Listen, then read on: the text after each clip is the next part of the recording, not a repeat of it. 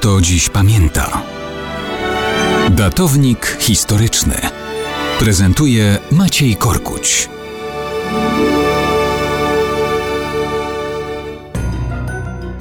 Mało kto dziś pamięta, że 22 lutego 1979 roku niepodległość uzyskała przepiękna wyspa na Karaibach St. Lucia. Od tamtej pory stanowi ona suwerenne państwo rządzone przez dwuizbowy parlament.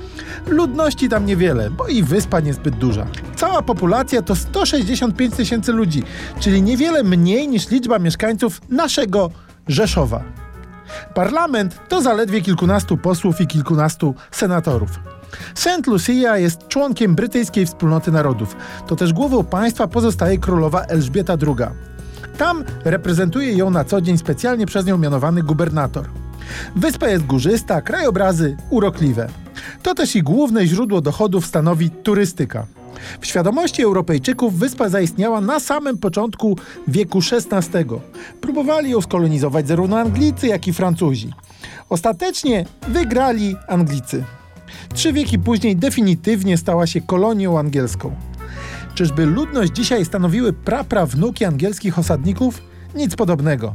Ponad 85% mieszkańców to potomkowie czarnoskórych niewolników, którzy tam byli sprowadzani przez białych kolonizatorów.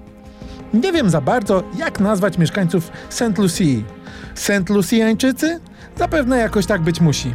Wyspa ma swoje partie polityczne, spory i walkę wyborczą. Ma swoich socjalistów, konserwatystów, zwolenników i przeciwników monarchii. W dzisiejszych czasach problemem dla kraju bywa huragan, który niszczy plantacje bananowe, czy kryzys w USA, który zmniejsza ilość turystów.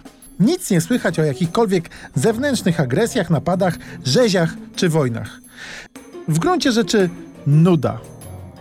Nic, tylko pozazdrościć takiej nudy w tym Rzeszowie na Karaibach.